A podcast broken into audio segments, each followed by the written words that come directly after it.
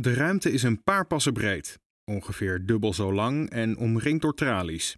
Aan de muur hangt een waterkraantje. Tweemaal per dag krijg je eten. Altijd hetzelfde kleurloze prakje. In de hoek staat een soort fitnessapparaat waarop je stukjes kunt rennen.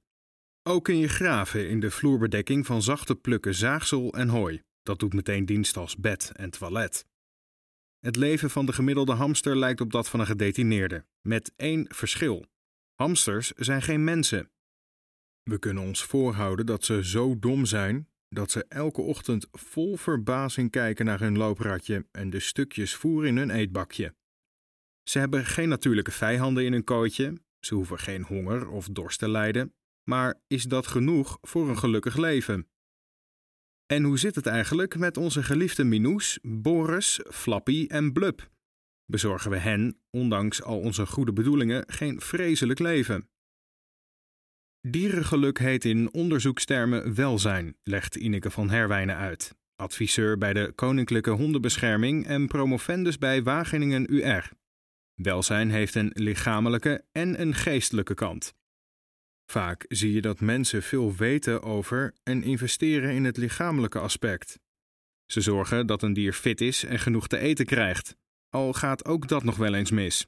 Maar dat alleen is niet genoeg. Een dier moet zijn natuurlijke gedrag kunnen vertonen om gelukkig te zijn, legt ze uit. Ook dierethicus Frank Meijboom, verbonden aan de Universiteit Utrecht, waarschuwt dat we er niet zijn met het juiste voer en een fijne slaapplek. Denk maar aan de lockdown. De meeste mensen hebben geen dorst en honger gehad en zijn niet ziek geweest. Toch zeggen we dat het iets doet met ons welzijn. Dat is voor Hammy de goudhamster waarschijnlijk net zo. Van nature leeft hij in diepe, zelfgegraven holen in de steppes en woestijnen van Syrië en Turkije. S'avonds wordt hij wakker om in het donker zijn kostje bij elkaar te scharrelen. Zaden, noten, wat insecten hier en daar. In zijn kleine kooitje valt weinig te graven of te speuren, dus dat zal zijn welzijn niet ten goede komen. Waar Hammy zijn pootjes nog kan strekken op een loopratje naar niks, heeft Flappy dat voordeel vaak niet. Met een beetje pech zit ze in een konijnenren van amper een meter groot. Van Herwijnen zegt: Dat betekent dat het konijn effectief twee hoppen kan doen. Binkies, een soort luchtsprongen die konijnen vaak maken, kunnen helemaal niet. Wat hun lichaam nodig heeft, dat krijgen ze niet. Het enige wat rest is door het gaas naar buiten kijken. De huisvesting is vaak bedacht vanuit mensen, zegt Nijboom. Stel, je hebt een niet al te grote achtertuin en je wil vier konijnen. Wat zou de ideale huisvesting zijn? Vanuit de konijnen gedacht moet je misschien je halve achtertuin opofferen, maar dat doen we toch niet zo snel. Een klein hok is niet het enige drama in het leven van Flappy. In 2017 berichtte de Organisatie voor Ondernemers in de Gezelschapsdierenbranche, die FEBO, dat 63% van onze konijnen geen metgezel heeft. Maar van nature zijn konijnen sociale dieren. De kans dat een konijn alleen gelukkig is, is ongeveer even groot als de kans dat een willekeurige mens opbloeit in een isoleercel. We hebben ooit een enquête gehouden onder konijneneigenaren. Daaruit kwam naar voren dat konijnen die alleen leven gemiddeld genomen minder oud worden dan konijnen die samen zijn, vertelt Bonne Beerda, dieronderzoeker bij Wageningen University and Research. En zelfs konijnen met maatje zijn niet per definitie gelukkig. Net als bij mensen kunnen konijnen niet zomaar met elke soortgenoot door een deur. Voor veel vogels, ratjes en muizen is die situatie al niet veel rooskleuriger. Het zijn allemaal groepsdieren, die vaak wel wat meer ruimte en uitdaging kunnen gebruiken dan ze krijgen. Nee, dan kun je beter geboren worden als hond of kat. Dan hoef je niet in een hokje, maar mag je gezellig op de bank komen liggen. De meeste honden en katten mogen bovendien naar buiten, waar ze hun plasjes kunnen doen in de vrije natuur en achter een beest of blaadje aan kunnen rennen. Toch is ook Boris misschien niet zo opgewekt als je op het eerste gezicht zou zeggen. Hondenexpert van Herwijnen zegt: We verwachten dat veel honden in Nederland niet gelukkig zijn. De hond is een groepsdier, maar driekwart leeft zonder hondse kameraad. En ook driekwart wordt alleen gelaten tijdens de werkuren van de eigenaren. Een groot deel van de honden zit dus een heel deel van de dag alleen thuis. Om te janken, zeg je? Misschien doen ze dat ook wel. Het kan best zijn dat de eigenaren dat niet weten, denkt Van Herwijnen. Als je een vrijstaand huis hebt of buren die niet klagen, dan heb je geen idee. En dat is nog los van de vraag of Boris niet altijd hoofdpijn heeft omdat zijn schedel te klein gefokt is. Katten zijn wat minder sociaal dan honden. Van nature trekken ze lang niet altijd met metgezellen op, al hebben ook onze huistijgers nog wel eens behoefte aan aandacht.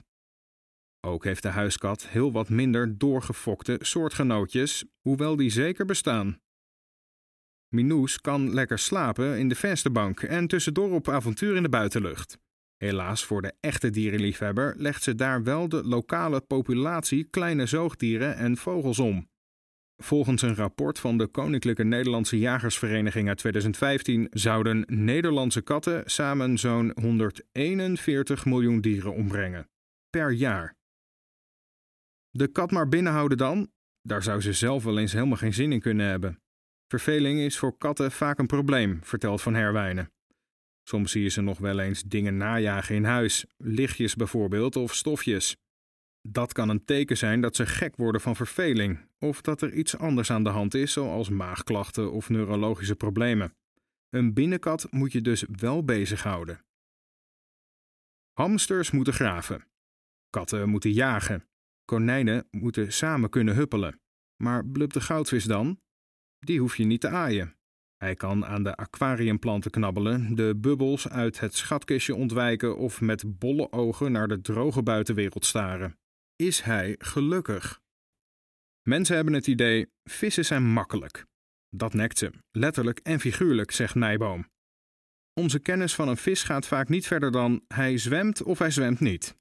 En als hij niet zwemt, is er iets mis. Je hoort geen geluid. Als je in zijn ogen kijkt, weet je niet wat je ziet. Als we het dan toch hebben over dieren die er slecht van afkomen. Volgens het Landelijk Informatiecentrum Gezelschapsdieren zou Blub samen moeten wonen met soortgenoten in een aquarium van minstens een meter lang. Maar die ruimte krijgen veel goudvissen niet. En dan wordt het water waar ze in zwemmen al snel vies. Het is een beetje alsof je constant je mond moet spoelen met je eigen toiletwater. Goudvissen stoppen met groeien en sterven omdat ze in te kleine bakken gehouden worden en vaak ook nog veel te veel gevoerd worden, mailt een medewerker van aquarium speciaalzaak Rifwachter. Gevolg is dat het water ernstig vervuilt, wat orgaanschade tot gevolg heeft. Net zoals bij mensen wordt de maximale grootte van een vis bepaald door zijn genen. Maar groei je op in slechte omstandigheden in een te klein aquarium, dan kom je nooit tot volle wasdom. Zeker niet als je nooit lang genoeg leeft om volwassen te worden. Dan maar netjes elke week het water vervangen door een verse portie Nederlands kraanwater? Dan geef je blub nog een klap na. Vissen hebben uitgebalanceerd aquariumwater nodig, waar bijvoorbeeld bacteriën in leven die de afvalresten kunnen omzetten in minder schadelijke stofjes. Vervang je de boel steeds weer door kraanwater, dan kan de juiste balans niet ontstaan. Zo overlijden veel goudvissen extreem jong, een goudvis kan 20 jaar oud worden en ruim 30 centimeter lang. Als kleine blub na een paar maanden niet meer zwemt, maar drijft, dan heb je per ongeluk een vis vermoord die omgerekend naar mensenjaren de kleuterleeftijd nog niet gehaald heeft. Als je dit allemaal leest, ga je je misschien afvragen of je wel een huisdier moet willen als je van dieren houdt. Het antwoord is nee, als je Hammy, Flappy, Boris, Minoes of Blub geen goed leven kunt bieden, zegt dierethicus Meijboom. Het dier heeft geen keuze, dus wij hebben de verantwoordelijkheid om de kans dat het niet goed met hem gaat zo klein mogelijk te maken, zegt hij. Lukt dat niet, dan kun je beter een Tamagotchi nemen of vriendschap sluiten met de huisspin. Maar helemaal stoppen met dieren houden hoeft van de dierexperts ook niet meteen. Want zolang onze huisdieren gezond en niet te eenzaam zijn en zich niet hoeven te vervelen, kunnen ze een mooi leven hebben. Daar moet je alleen wel even je best voor doen.